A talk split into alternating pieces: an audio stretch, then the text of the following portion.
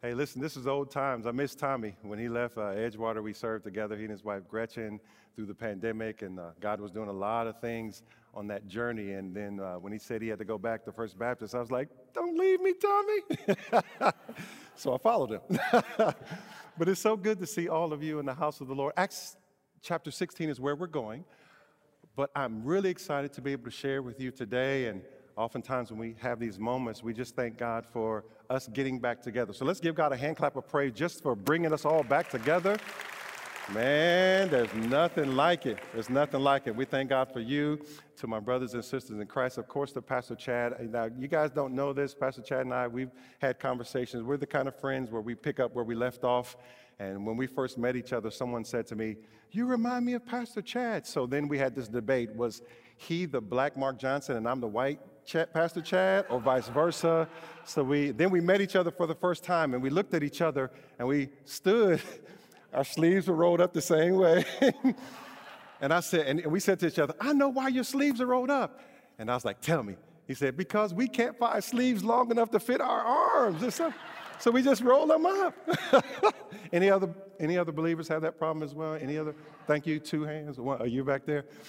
This is a moment that God has for us. My wife is here. My mother-in-law from Pittsburgh is here. All my kids are here. So just give them a round of applause just for putting up with me. They got to put up with me. We thank God for all of you. Then all my colleagues at, at Princeton Theological Seminary. I, I, see Dr. Butler. We're doing some work together. I know my dean is around here somewhere, Dr. Rice and his family, and all of you. I see your faces. Oh my goodness, the Hagelmans. It's just amazing to be able to stand. Some of the students are here as well. Good to see you all as well. Great job this semester. It was tough, but great job. But we just thank God for this opportunity just to pour into us for these few minutes. Um, God is doing some amazing things in all of our lives. And as we reach these moments, every now and then we get a chance to look back to see all that God has done. In our desire to move forward, it's so important that we just pause and say, Lord, I thank you for bringing me this far. Amen. Hasn't been easy. We've had some challenges along the way. This pandemic pulled on us in so many different ways, shapes, and forms, but yet, God still wants us to stay focused on that great commission. It wasn't a great suggestion, it was a great commission where he pushes us and says, Hey, listen, I need you to go and make disciples. Your pastor has been dealing with minor prophets, and I'm dealing with a major prophet who considers himself a minor prophet. That's the Apostle Paul. He was someone who we hold up real high, but I like him so much because he was just a cool dude. He always said, I was the worst of the worst. I wasn't all that. I, you know, what I did, I can't believe that God is using me. And anybody like that, I can hang out with. I don't know about you, but I don't want to be people who think they're all that and a bag of chips. You know anybody like that? If you, you are you sitting next to somebody like that?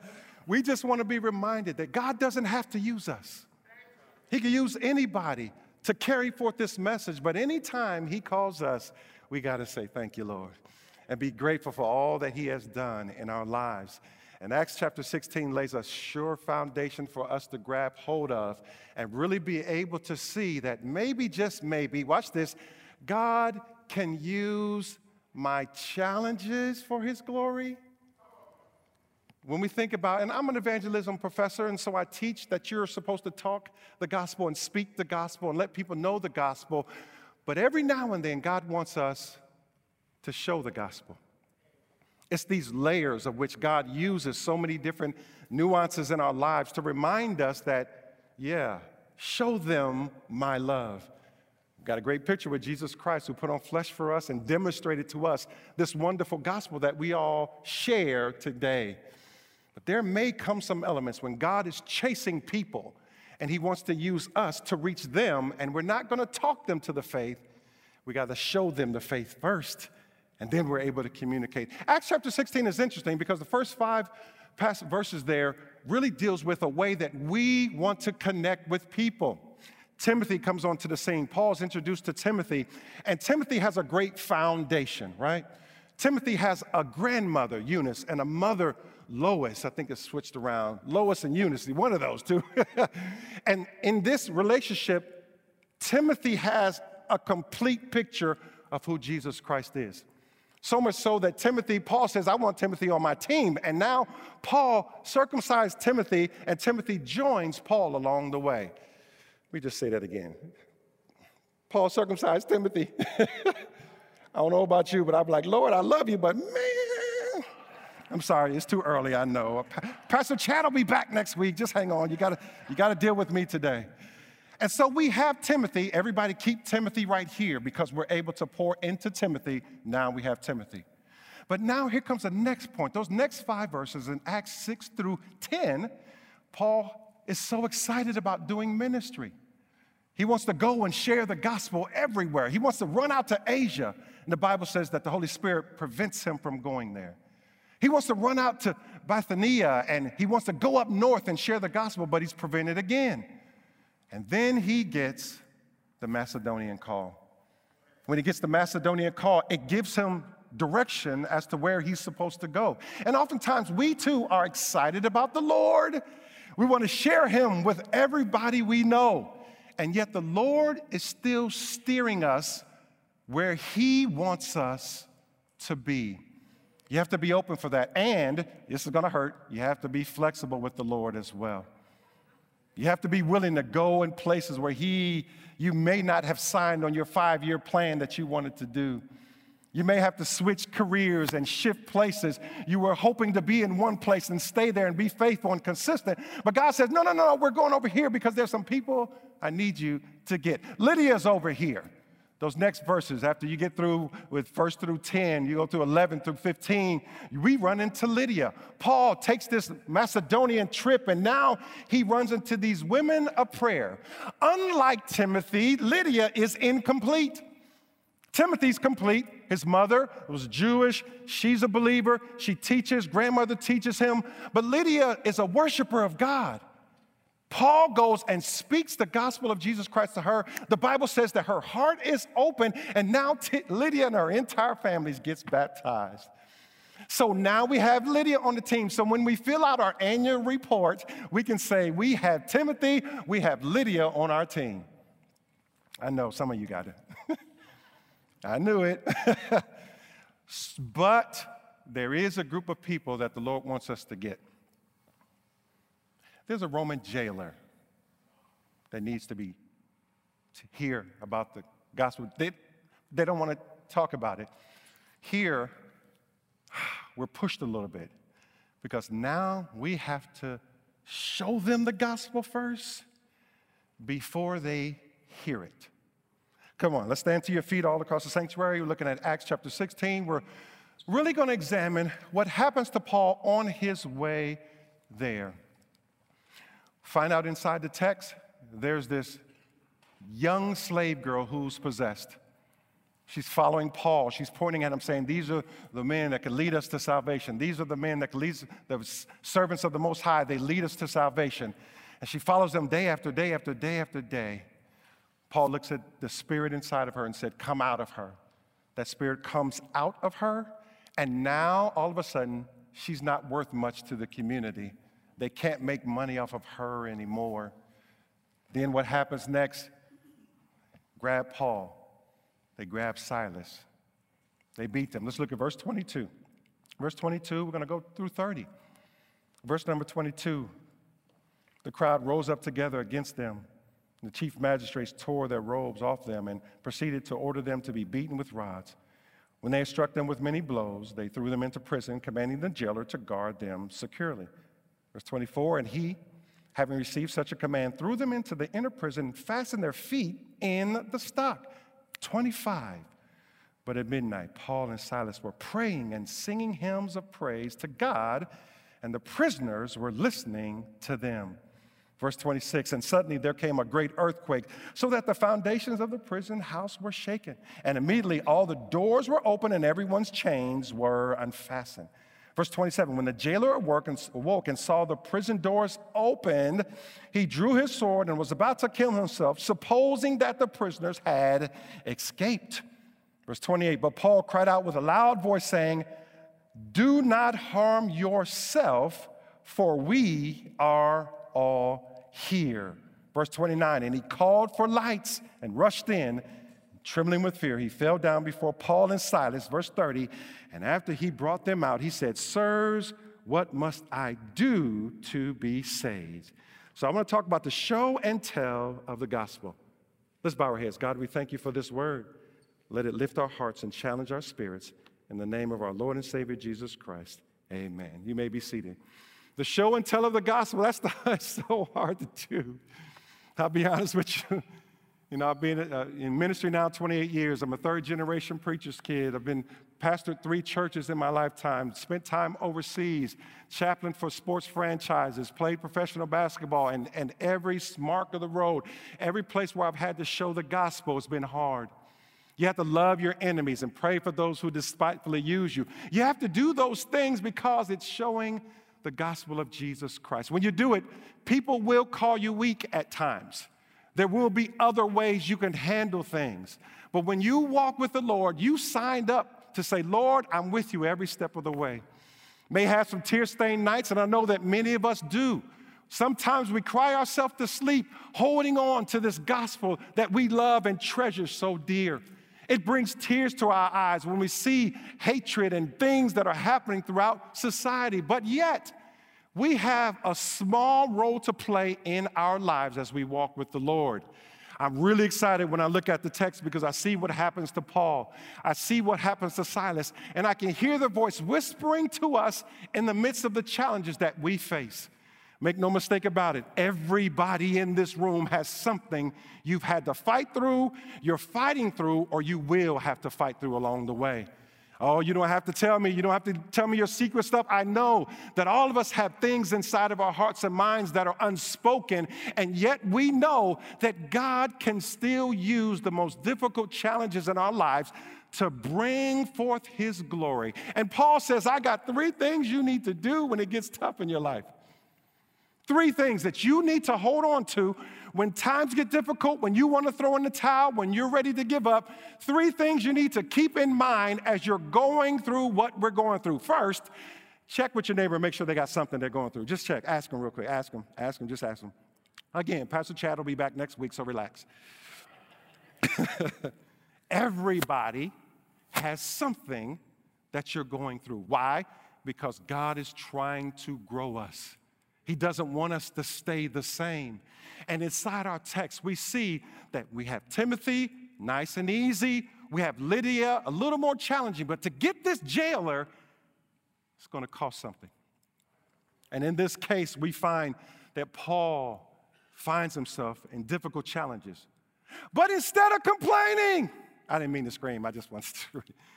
instead, instead of being upset and angry and bitter, the Bible says in verse number 25, at midnight, Paul and Silas were praying and singing hymns of praise to God, and the prisoners were listening to them. What's wrong with them? What is it that they can face some of the difficult moments in their lives and somehow, some way, a praise comes out of Paul and Silas? So, the first thing you need to put in your bank account when you're going through things in your life is worship. Would you scream worship in somebody's ear? No, I'm just kidding. Don't do it. Worship is on deck when you're facing the difficult challenges in your life. And I'm not talking musicians. I'm not, I'm not talking, I'm here. Worship here can be described as you just keep God above everything you're going through. When you worship the Lord, you're saying to the Lord, Lord, I'm holding you in high esteem because you are in control of everything that I'm going through. The reason why I can worship is because you know what you're doing. And I trust you in the challenges. I trust you in the abuses. I trust you in the heartache. I trust you in the pain. I'm not the kind of worshiper that just worship you when things are going well in my life. I'm the kind of worshiper that can praise you when things are difficult. As a pastor, I've been in hospitals where people had their, were about to breathe their last breath, and all they want to do is sing their favorite song. Blessed assurance, Jesus is mine at the cross, at the cross where I first saw Tis so sweet to trust in Jesus. Whatever your song is, make sure that you're able to pull it up at any time. Does everybody have a song? Let me see. Does everybody have your song? Thank you. You've got to know what your song is because you need to pull that out your pocket when things get tough. And Paul and Silas pull out worship because inside of their heart, they're reminded in this moment that no matter what, it can lift me up and bring me where I need to be. So not only does it affect them, this worship, it also affects the surrounding circumstances. Listen, we just taught uh, worship leadership with Dr. Woodward here two weeks ago, and we polled all our students. We said, hey, tell me your favorite place to worship. Your favorite place to worship, just let me know. And in that moment, we defined the student, only 10% of our students said that in the church was their favorite place to worship. Everybody else was going for a walk outside, in a boat, driving, flying, hunting. Uh, that's a long story. I don't know about that. Hunting and all those different things. As a matter of fact, most of your best worship happens outside of the church anyway. And I'm so glad about it because I don't, I'm so glad that worship is not limited to these four walls. If it was, then Paul would not be able to worship. But the Bible says that they're worshiping and singing praises unto God. So worship has to be a part of it. And here's the good thing you don't even have to be able to sing. Any non singers in here? You are the best worshipers. Listen, I watched a person sing before I actually heard them sing. So I was across the, the, the I'll say his name, Dr. Chuck Kelly. Anybody know Dr. Chuck Kelly? I just, he's gonna kill me. I hope he's not watching. when you see Dr. Kelly singing on stage, he's just letting it out to the Lord. I actually had an opportunity to get on stage with him, and what came out of his mouth was what not what I expected. I looked at Chuck Kelly, he looked at me as if to say, I'm not singing to you anyway. In the Bible, it says they were singing praises unto God. Because there's a difference, and you want worshipers in your atmosphere that are not singing to you. I know your worship team, they're not singing to you. I know Tommy, he's not singing to you. When he opens up his mouth to sing, he's singing to the Lord. And it makes a difference. So if you can't sing, who cares? Let it rip. Gabriel has a way of taking, no, I'm just kidding. so worship is a huge part. Now, here's why worship is so important because it aligns your vertical relationship with God so that now you can have a horizontal relationship with your brothers and sisters. Why is that important? Because number two, you worship, now you have to wait. You have to wait on God to move. We can't get ahead of the Lord, we have to wait on Him to move. And the Bible says that an earthquake came. Look at the next verse. And suddenly there came a great earthquake, so that the foundation of the prison house were shaken. And immediately all the doors were open, and everyone's chains were unfastened. You know what that means for me? Time to get out of here. the Lord has answered my prayer. You remember Acts chapter 12, don't you? In Acts chapter 12, James, the brother of John, was killed. Herod was excited and grabbed Peter. When he grabbed Peter, he put Peter in prison, and the church was in Mary's house praying for Peter. Acts chapter 12. What happens? He asleep between all these soldiers. He's sleeping. An angel comes, taps him on the shoulder, slaps him, walks him through the gates, continues through an, a door. The door open, Peter's out. Peter goes back to Mary's house, knocks on the door. Rhoda's there. Remember young Rhoda? He's, I'm here. She panics, goes in, and she says, Hey, Peter's outside. They say, No, we don't believe it. But keep reading. Because the next day comes. Herod investigates the jailers. You were responsible for holding Peter, and you're out. As a result, after the investigation, Herod orders that those men are executed. Now let's go to Acts chapter 16 because Paul understands the dynamic. He gets what happens next. And if you look at the text, it says that, verse 27, when the jailer awoke and saw the prison doors open, he drew his sword, thinking about Acts 12 19, where the other men were executed, and he was about to kill himself, supposing that the prisoners had escaped. He expected Paul to be like everybody else. There was an anticipation that Paul's gonna respond like everybody else. So I might as well kill myself. I don't need to worry about it. And then in the atmosphere, Paul breaks his expectation. Look at the next verse, verse number 28. Paul cried out. I love the way Luke writes. Luke, the writer of Acts, is really not writing to us. He's writing to an audience of one, Theophilus, who needs to get some information. And inside the text, Luke lets us know on the inside, he said, Paul cried out with a loud voice, saying, Do not harm yourself, for we are all here. We're not leaving like everybody else is going to leave. We're not about to escape. He rightly interprets the earthquake because his passion for others is so big. Paul didn't think about himself and ran and run out like I might have. He stays because he cares about this gospel that needs to go into this man's heart. I can't let him die. He does not have eternity secure. And so Paul breaks his expectation. Question what, have, do we break expectations as Christians? How are we doing when people are expecting you respond like everyone else? Yes, George Floyd was an incident, but I can get on my knees and pray for the officers and his family as well. Expectations. And when God gives you an opportunity to pray and break expectation, He's doing something in the kingdom of God for all of us. So there's some people you haven't talked to in years. Break the expectation. There's some people you're still holding a grudge with because of what they did to you as a child, maybe your mother, maybe your father. Break these expectations and let the gospel shine through.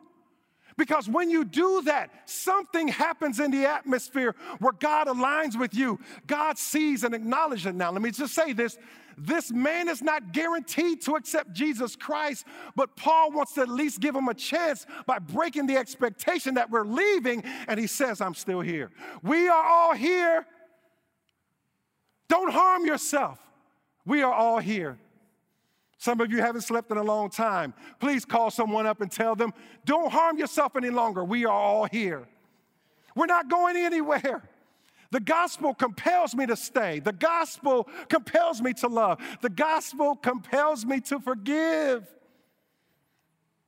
Had an African American church pastored in Cleveland, Ohio. There for 10 years. Led our church from the National Baptist to the Southern Baptist Convention had white missionaries from all over the place coming to our church. We had a large edifice, thousand seat theater, thousand seat sanctuary. We had all the booths. We had missionaries coming in. They were sending the bunk beds in. We were a housing place. It was difficult for my church because they kept saying, Isn't that a racist organization? They kept saying that over and over again. I turned it into my D.Min. project and began to study the Southern Baptist Convention. And I started seeing God moving in some powerful ways. And then I start breaking expectations. I don't care if they are or not. If God is glorified, praise his name. If God be lifted up, praise his name. And we saw the community begin to turn because we were breaking the expectations, and men, women, boys, and girls were accepting Jesus Christ, all because we didn't care what you looked like. We just know we had to be obedient to Jesus Christ. All of us are going to have those moments where we're going to have to make decisions to break the expectations. So, whatever expectations people have of you, follow Christ and you will not go wrong. So, watch this. Paul breaks the expectation and saves his life physically. And then the man said, Save me spiritually. Look at the text.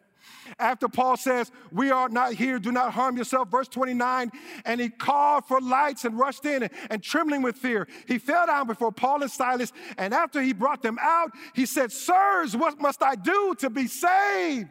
Wait a minute, Paul just saved your life. Wait a minute, Paul just delivered you. You don't have to worry about that sword that you were about. You, what are you talking about? God was working in his heart all along. And all somebody had to do was show the gospel one time. And when Paul showed the gospel by staying in place, we went from saving his physical body to saving his spiritual body. Now, here's where the evangelism can come in. Now you can evangelize because you have a captive audience. You have positioned yourself to now be able to share the gospel of Jesus Christ. Keep showing the gospel everywhere you go. I know they're going to look at you strange. Just keep showing the gospel. Just show it. There'll be a moment where you tell them, because look what happens. Paul, I know he got excited here. When you hear, Sirs, what must I do to be saved? He said, They said, Paul and Silas, he said, Believe in the Lord Jesus and you will be saved, you and your household. So it wasn't just one person, his whole household. Now we got Timothy, his house was taken care of. We got Lydia, her house is taken care of. Now we have this jailer, and his house It's taken care of. Look at the text. Keep reading, verse 31. They said, Believe on Lord Jesus. 32. And they spoke the word of the Lord to him together with all who were in the house. Praise his name. Now, watch what happens. We know that something happened inside this man. This wasn't just I signed up to come down and I want Jesus into my life. Transformation happened inside of him. How do we know? The text tells us.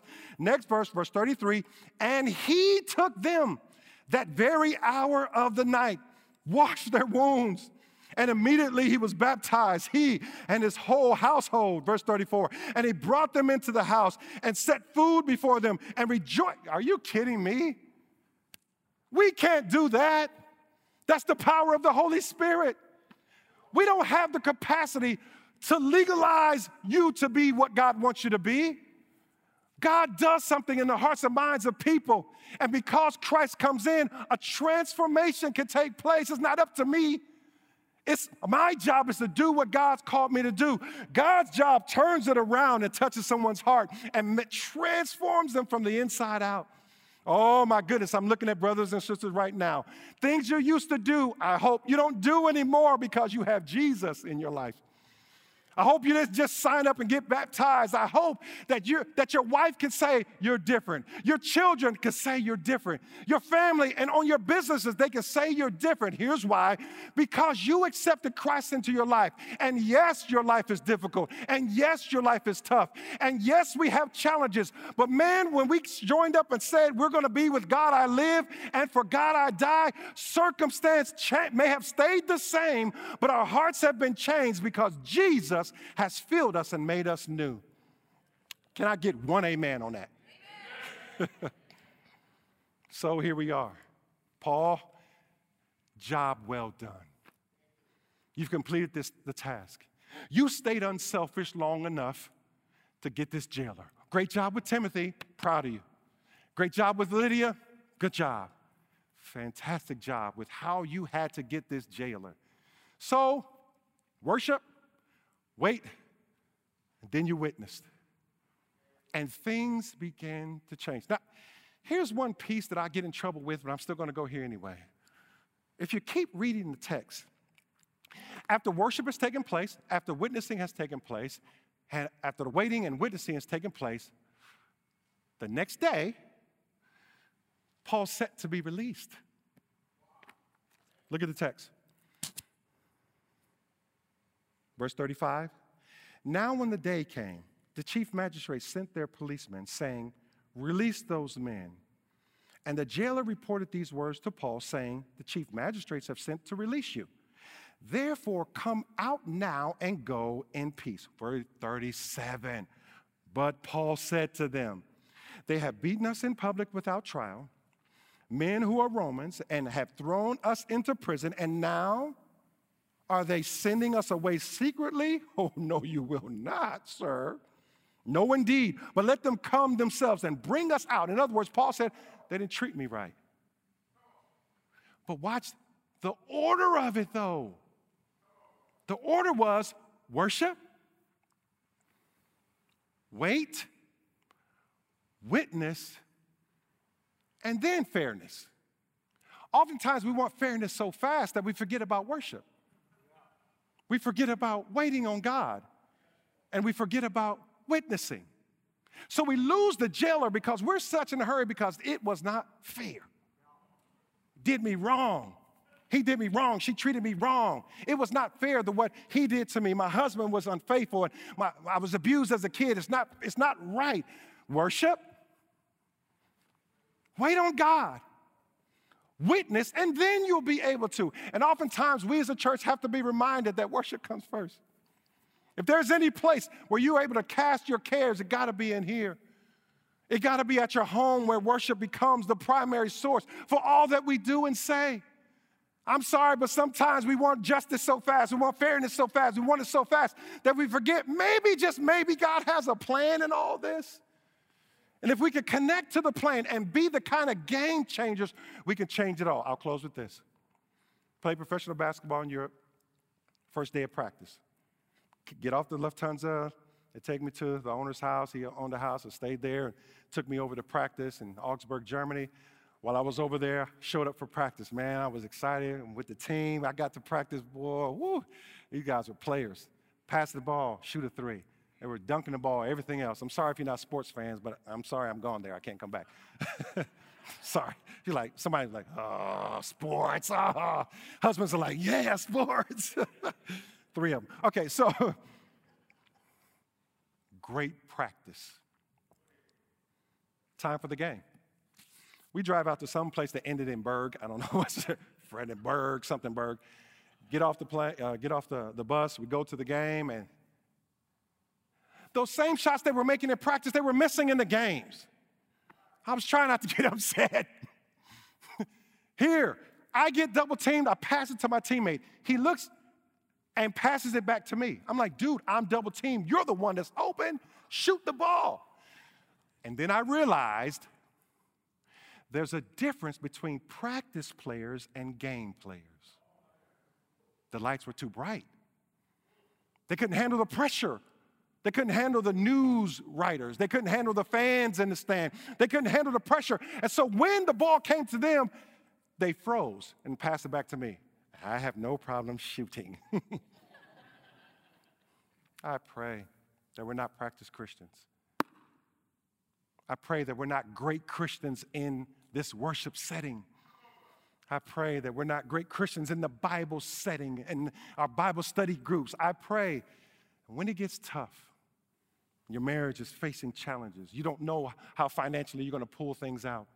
When you hit that wall and you really don't know how God's doing it, that you're strong enough to stand there and worship, wait, and witness. May we be the kind of people who are more than just intellectually sound, but we're able to put it into practice and watch God do some amazing things. Woe be unto me as a professor if my students get A's in the classroom and they flunk in ministry.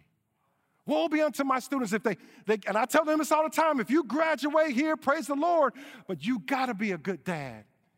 You gotta be a good mother. You, you gotta be able to do both. Don't just be a practice player because the enemy has a strategy, but greater is he who's within us than he who's in the world. Hang in there. God's got it all under control.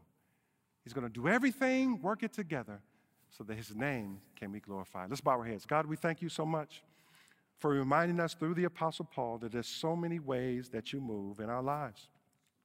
We're so grateful to have you as Savior and King, and we're so grateful to have you as our safety net. You kind of remind us how we are to do what we do. And Lord, we thank you. And we can go and get Timothy, train him up, and prepare him to go out. We're so grateful that we can minister to Lydia, and she too can accept you as Savior and King. And then we're also so grateful that we can be sacrificial and go get the jailer who's in need of seeing the gospel as we tell them the gospel. May our hearts and minds be pure as we walk with you every step of the way. And we'll forever give your name the glory, honor, and praise. In Jesus' name, amen.